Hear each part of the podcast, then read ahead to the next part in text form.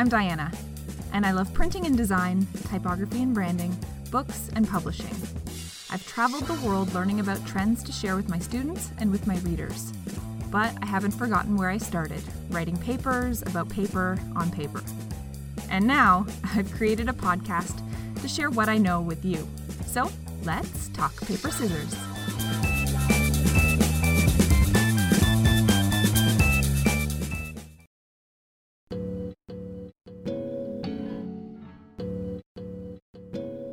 Ways we show we're actively listening can differ from person to person, group to group, and culture to culture.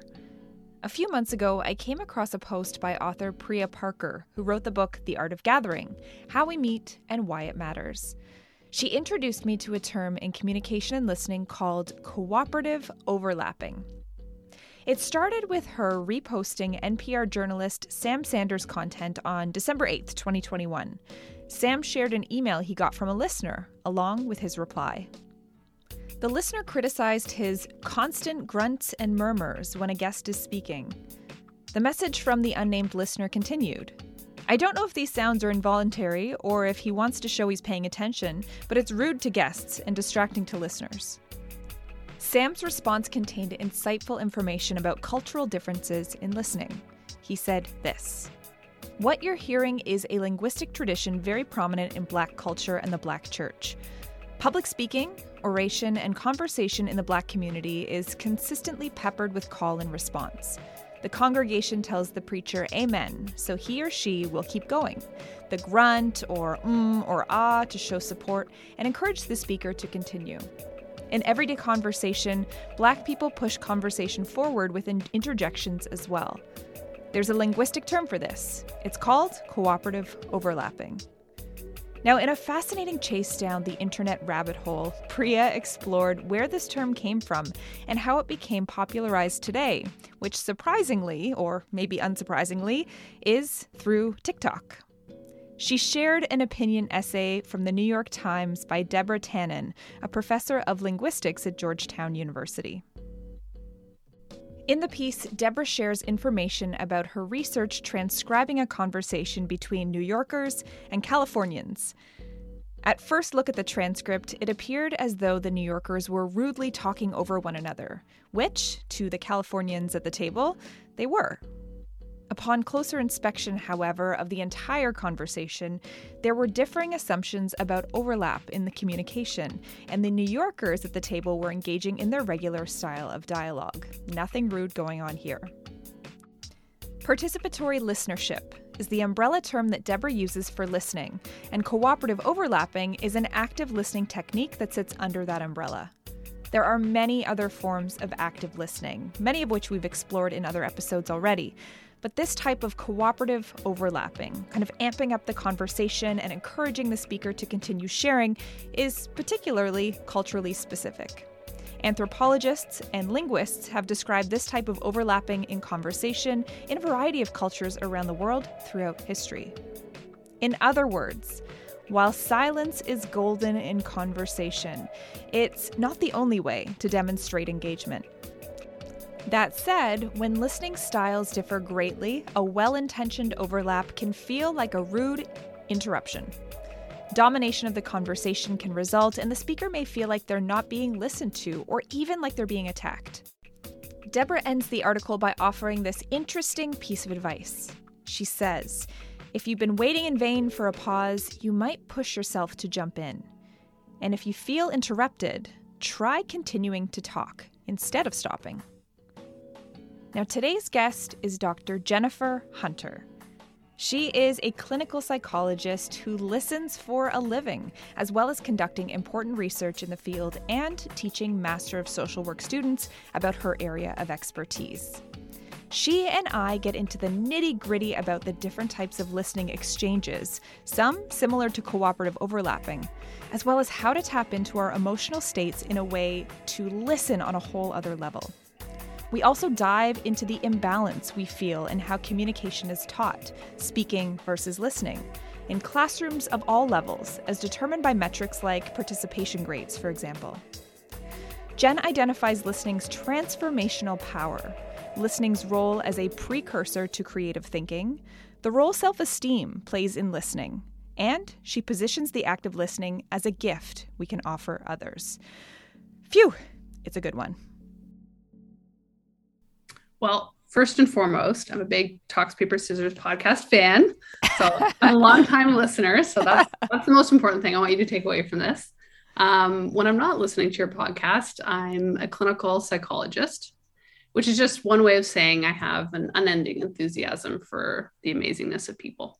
So um, I do different types of work. I provide psychotherapy and psychological assessment. Um, I conduct research at North York General Hospital in their adult eating disorders program, and I teach uh, graduate students at the University of Toronto's Master of Social Work program. So I would say broadly, I see my work as helping people kind of restory the parts of their lives that they feel have become limiting. And I feel really lucky because I get to work with amazing people every day. Amazing. Now, as a clinical psychologist, you do a lot of listening in your days. And mm. I just would love to know for you, like what what does active listening look like? And also as kind of a secondary question, like can listening uh, listening happen on multiple levels? Mm. So I guess let's start with the active listening part first. These are like two great questions. So I think active listening looks different for different people. I think for some folks, uh, it might look like interjecting sort of brief like mm or like I see or like sort of like brief statements like that. Um, for others, other people might prefer to like sit quietly, maintain eye contact and nod. And of course, there's like an infinite variation on that.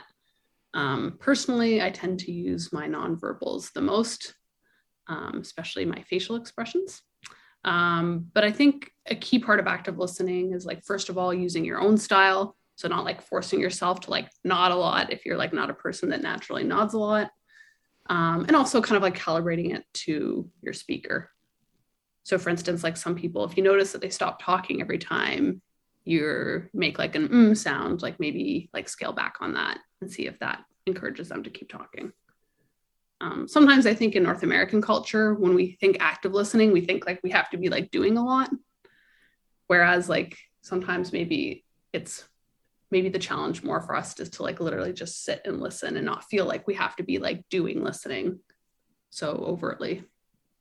Yeah i find for me i I remember when I was first starting this podcast and I was uh, uh very like voraciously reading through okay how do i how do i do this? And so one of or how do i interview guests? I am not a journalist by trade. Like what what how do how does this work? And one of the key things that came up in skimming through the the Google machine, the interweb, mm. was uh, basically ask a question and shut up. Like ask a question and then do not say a thing.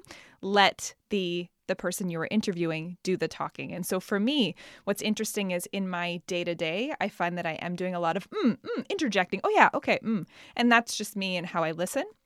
But in this context of being in this audio world, I find that I listen differently or active listening looks different for me.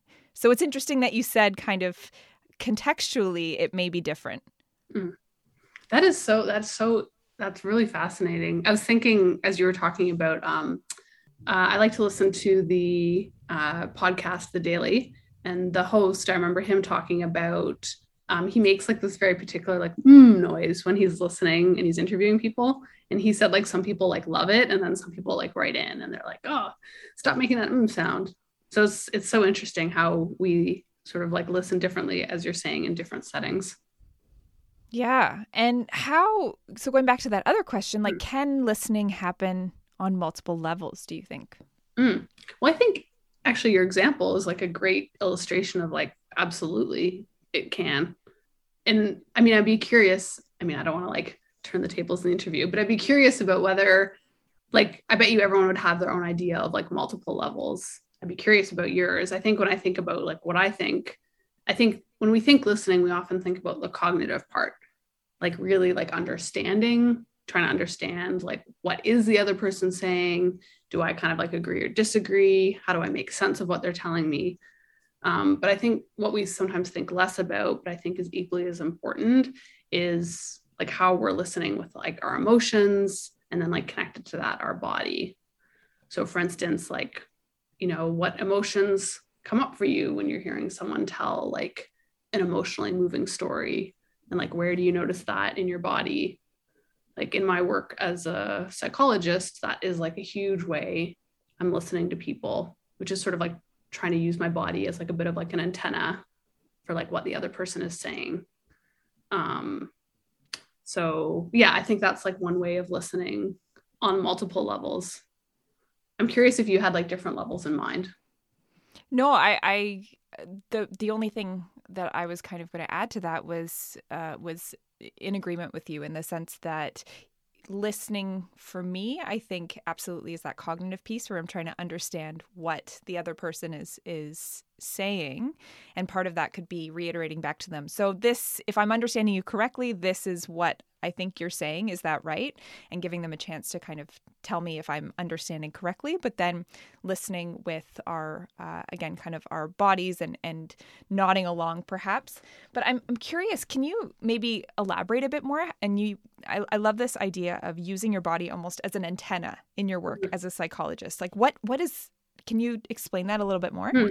Sure. So it's kind of tricky because it's like, of course, like we're not we're not we don't come to any encounter including a therapeutic encounter like a blank slate like of course we're bringing like our own history and our own feelings and our own body sensations but i think in order to like listen in order to listen so carefully in that way where you're sort of trying to put yourself to the side it's like you want to be aware of your kind of baseline and then to be aware of like how that baseline is changing and to use that delta as a way as a hint into what the other person might be communicating to you.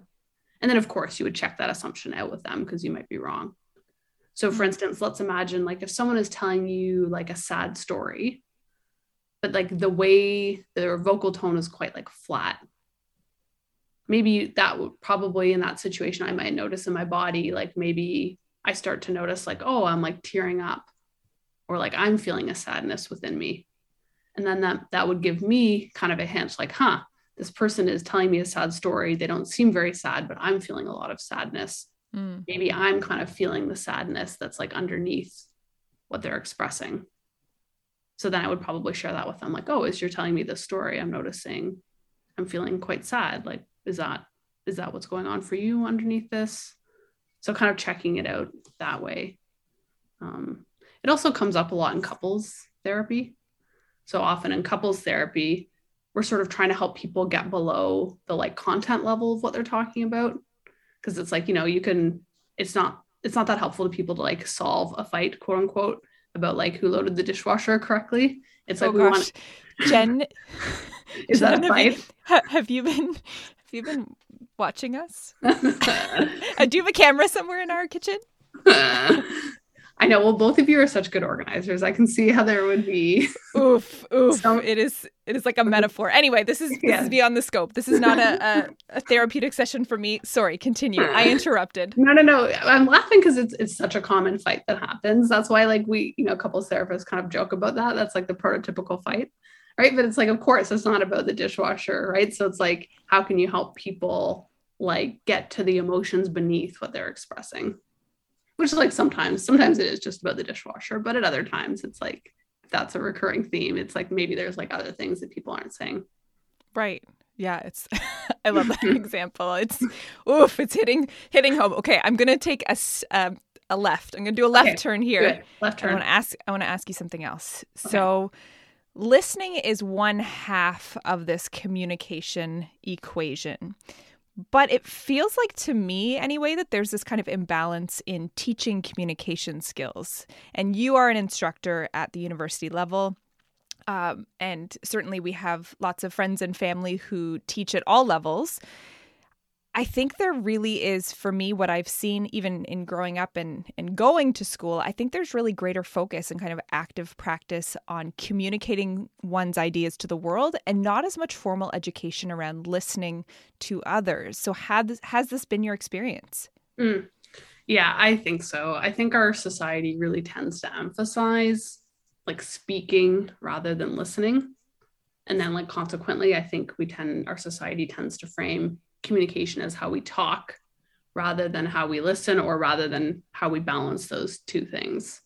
Um, like I'm thinking of participation grades, mm. um, where it's like often sometimes that's like attendance based, which is like I guess that doesn't really privilege one or the other, but often when when we mark participation and like I've done this myself, where it's like I'm thinking about oh how much did this person like talk in class, and less about like oh how how much did they carefully listen in class, which is an entirely an entirely different ball game. Um, and yet I think actually listening is often harder. Like to be honest, like for me, it's a lot easier to talk in a class than to like not talk so like when i when i was in grad school that was more my thing to try to like not talk as much so it's almost like maybe i should have been graded on listening um yeah but that said i have to say like i've been lucky that I, I teach i teach at the university of toronto in the master of social work program and like i teach courses on uh, the provision of psychotherapy um, so actually most of our class time is spent on teaching listening but I think that's like a very particular context. And I would say probably overall in our education system, there's a lot more emphasis on talking. And do you think that might be because or one of the key reasons that just came to mind as you as you were saying that could it be because we can quantify talking mm. Whereas listening is much harder to quantify or much harder to kind of pin down a metric that allows us to measure it Mm, I think that's a great point. I bet you that's part of it. But I also wonder if part of the reason speaking is easier to quantify is because like we just pay so much attention to that. Mm. Um, or it seems like more active in a way.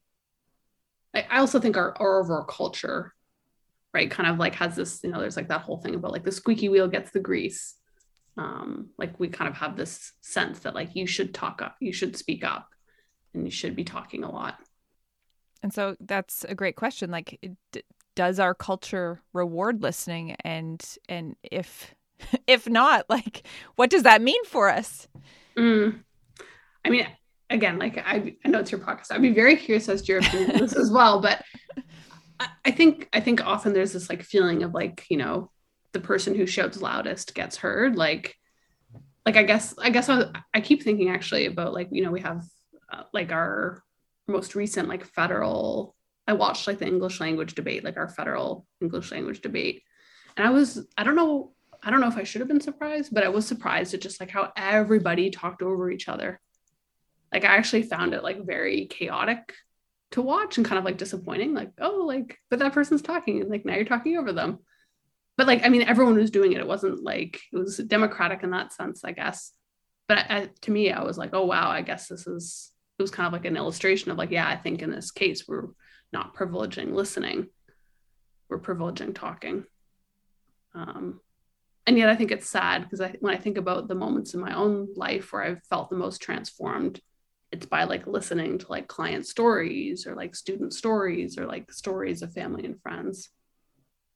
And that's such an interesting point is that while talking is important, listening perhaps is arguably more important in certain situations. And wouldn't the world be a different place if we all listened a little more? And we're taught to do that. Absolutely. And like that reciprocity, right? Like it doesn't mean you have to be like silent for the rest of time, but like a true a true back and forth. Like I, I'm no mm-hmm. political expert obviously, but I feel like things have become very like polarized in the last couple of years and i wonder if part of that is it's like everyone's having a lot of difficulty listening to each other right yeah i i on my to-do list for next semester how do i quantify listening how do i teach listening how do i sneak that into my course about branding or design and layout or typography hmm okay i have an i have a to-do wait include me in that to-do because i also want to think about how to grade listening what if we graded listening actually instead of talking? Ooh. Like just totally reversed it. How would that transform the classroom? Yeah. This is a whole like PhD. I know, seriously, I yeah. we'll do our PhD together. okay, deal. Deal. Okay. So in I guess just kind of getting back to this this topic of kind of uh, creativity in mm-hmm. listening. Mm-hmm. And that's really kind of where I'm hoping we can pivot now. in your research and in your experience, does deep listening kind of allow us to tap into some sort of creative space or creative state of mind? And what is at the intersection of listening and creativity, in your opinion? I think it's such I think it's such a great question. I haven't I haven't explored that connection between listening and creativity in my research, but I think it's such a great one. And you could also do it in your second PhD um, after our one on listening in the classroom. Of course. I think I think listening is like a precondition to creativity. Like if we don't listen well to ourselves, then we're not going to know what we want. So it's going to be hard to act creatively out of that space. And also, I think if we don't listen carefully to others, then we're just an island of one. And again, that's also, it's hard to be creative when it's just you in a bubble with your own ideas. I'm thinking about like, you know, we know from the research that openness to experience, so that's like being willing to try new things or consider different perspectives, is the most robust personality predictor of creativity. And, and it's hard to be open minded and gather different perspectives if you're not listening to other people. Like I, when I think about like my most creative moments, it's usually come out of conversation with someone.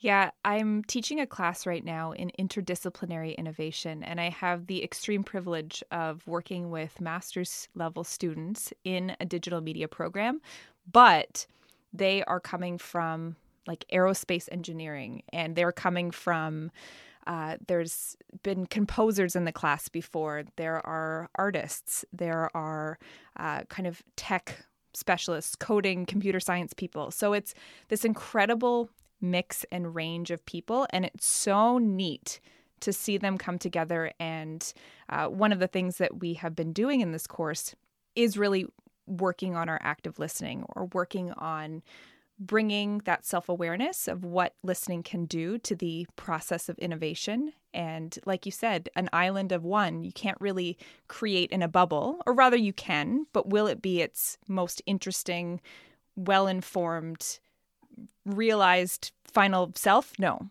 Right? It's it's when we start to talk to each other, it's when we start to listen, it's when we start to build and use that lovely improv uh, uh, kind of concept of yes and yes and what about this yes and oh how about that all of a sudden when we can listen and collaborate in a space that is accepting of others ideas and the and offers the opportunity to build on top of them cool stuff starts to happen. I also think it's so neat that it's an interdisciplinary course where you can have that kind of like wealth and like breadth of sharing. Like I'm thinking about like, oh, like what are the barriers that we put in place sometimes in different institutions, right? Like sometimes it's hard to launch an interdisciplinary course because it would have to be like maybe it has to be cross listed or things like that so i think that's so amazing that it's like wow like we really need to create these opportunities to bring people together so they can listen. And it was really interesting actually just thinking about one of the listening activities that i was mm. doing with this class. And it was over zoom uh, at the time. We're now back in person but it was over zoom. So it was a little bit tricky in terms of the logistics but i think in the end it was so neat because this class is the most international class I have ever taught everyone is seemingly in a different country. So there was someone at the time who was coming, who was broadcasting from Mexico. We had students in Thailand, in China, in Pakistan, in Iran, in Egypt, in, uh, I can't even list all the, like uh, all over the world. And one of the exercises was um, all about this kind of tongue twistery uh, piece of prose, piece it was almost limericky, and it was so interesting to hear students' perspectives on kind of why they found it challenging, and it was it was really interesting because one student in her language the types of vowel sounds and things I was asking her to say don't come naturally. But then in another language, there is almost more vowel sounds and, and more kind of um, complexity in that language, which makes it equally challenging, but in a different way. So all of a sudden, I'm understanding these cultural contexts to what I'm trying to teach, which is like fascinating to me. So I was, I had the privilege of learning through listening in that class, but it's it's just such an, I think, an important thing to do to be able to create space And I think maybe that's another uh, key challenge in this day and age is just time and mm. dedicating the time it takes, the patience it takes, the stamina it takes sometimes to sit and listen. And it's not to say that I am a perfect listener by any means, but I think offering that space in a classroom or in a conversation or anywhere in between is such a rich opportunity to grow. Mm. It also reminds me of our conversations around specification grading, mm. Where it's also kind of complicated when we like run a class where we're like, oh, like try things out. We like encourage failure, but then like, oh, we're gonna get like a letter grade at the end of it. Right. So like I was thinking of your you introduced me to the concept of specification grading, where it's like, hey, as long as everyone sort of puts forth this amount of effort, you're gonna get this grade, which really encourages that kind of like listening in space and like trying things out. Yeah, and it's interesting you say that because this particular class, uh, I'm using the specifications uh, grading model. Cool. So I wonder, I wonder if that plays into it. And specifications grading, if you have no idea what we're talking about, is essentially uh, specifications are a set of criteria that if you meet these specific specifications, uh, meaning that you um, for example, hand things in on time and your work is to this specific kind of level, or um, you have these A, B, and C included in your work. If you've kind of put forth the effort, tried, then it's it's essentially a check mark. It's a complete or incomplete. And it's just an interesting way to take the pressure off in some ways. But like you said, it's it's uh, there are challenges around the university still needing a letter grade at the end of it. Anyway, we're mm-hmm. getting off topic, but but but but it's uh, yeah, it's it's super interesting that these types of spaces maybe do allow for or give students permission to listen uh, a little bit more deeply because they are not being graded in the same way and yeah yeah mm-hmm. Mm-hmm. food for thought So I have recently been exploring kind of this realm of creative confidence. And I'd love to know your thoughts about the connections between creativity and listening, but also self esteem. Are they connected? If so, how do you feel they're connected? Mm. I think it takes good self esteem to be a good listener. Because um, I think the more we feel sort of centered and good about who we are, then like the less like ego, shall we say, we bring to conversations. So like the, the less we need to sort of like prove something or feel like we need to get something out of the interaction. Like, oh, I need this person to be impressed by me so I can feel good about myself. Um, and I think when we can do that, when we can sort of feel good about ourselves, that actually gives us the ability to kind of set that self aside and then become better listeners because we're not filtering conversations through our own fears and anxieties. Um, so it's almost like we can see things a bit more clearly and we can listen to things a bit more clearly. And then I think that actually helps us be better listeners and then be more creative. Um, you know, like I even think about like my own work and my own personal therapy. I feel like I became a better listener after because it just frees up a lot of mental space because you're not preoccupied with like the you know what like whatever it is you're working on the worries that are going through your head um, yeah, so that's I think the more we listen carefully to people, that that works better when we can put ourselves to the side. I find it absolutely fascinating this connection between or between self-esteem and listening because I had never thought of it in that way. I'd never thought, "Oh yeah, okay, if I'm feeling like I don't have to prove a point, I have almost permission to sit back my body language almost changes as well. I kind of I feel more relaxed, I feel more at ease because I can just listen and not have to prove a point or not have to feel like my voice has to be heard because I'm not feeling heard or I'm not feeling confident in myself.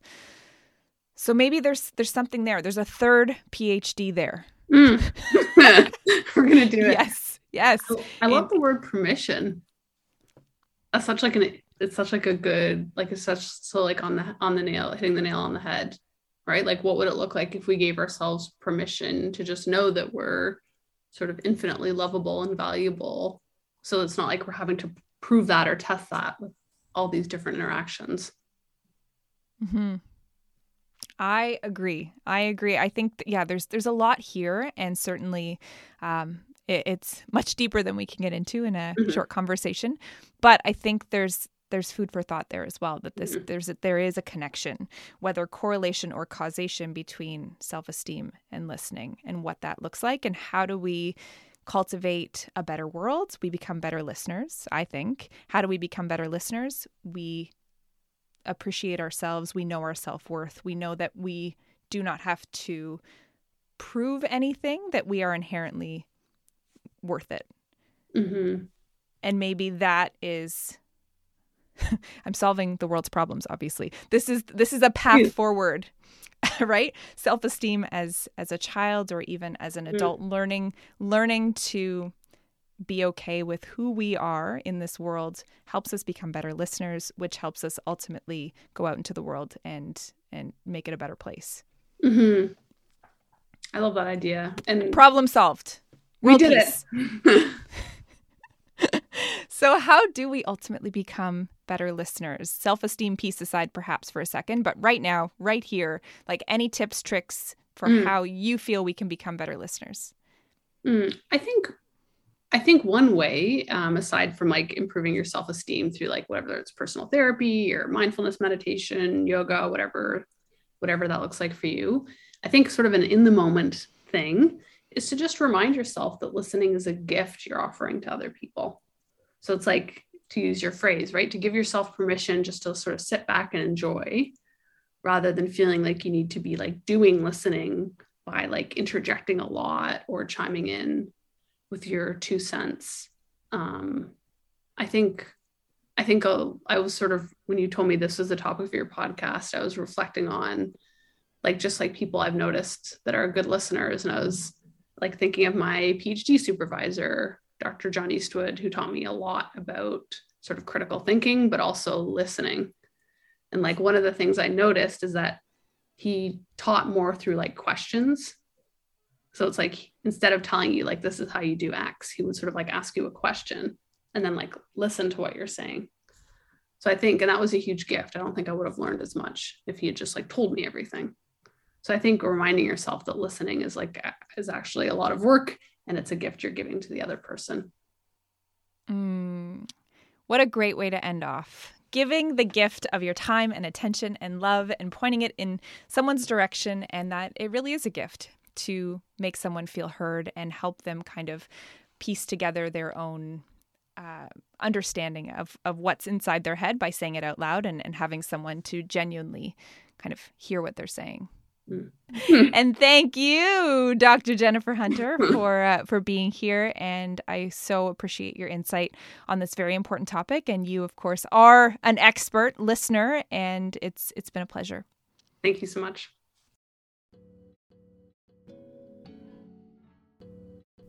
In thinking more about this conversation after it was over, I began to really try to figure out how to incorporate the evaluation of listening into future courses I teach. Active listening can be demonstrated in a whole range of ways, including overtly apparent techniques like eye contact, nodding, leaning forward, open body language, paraphrasing someone's words back to them, asking questions, explaining the concept to someone else, etc as well as covert techniques, thinking deeply, sense making, expanding, and connecting ideas. I'm going to continue to iron out the details. However, I'm excited to include a participation mark that includes some combination of overt and covert active listening techniques into my courses. This might look like asking students to put away their devices for a portion of the class to really focus in and listen, and or encourage asking clarification questions throughout the class and or paraphrasing key ideas on a piece of paper they submit at the end of class, for example. Furthermore, there will likely be a self evaluation component to help provide an assessment of their active listening that I can't see. Continuous evaluation throughout the semester, I think, will be more helpful to course correct and learn from rather than a single grade at the end of the course. I also think it will be important to introduce listening as a topic in, let's say, a 10 or 20 minute discussion of what, when, why, where, who, and how of listening to gain student buy in and clarify exactly what active listening is all about. Part of this assessment item's purpose is to get back to basics with the critical skill of listening. Part of the purpose is to provide space for practice and to experience quiet contemplation in a noisy world. And part of the purpose is to level the playing field with naturally inquisitive, but quiet, shy, or introverted students who don't enjoy engaging in traditional class discussions, which is typically where participation marks are often held. However, I choose to move forward with this assessment of listening, I must keep each of these goals in mind to create a fair and equitable assessment item. Now, I know that it won't be completely ironed out until I try it a few times, but I'm excited to continue exploring the effects that this could have on positively changing the dynamics within the classroom so that everyone feels heard and hopefully engagement naturally increases with the focus shifted from talking to listening. For this episode's listening invitation, I'm going to wear my teacher hat and ask you to evaluate yourself.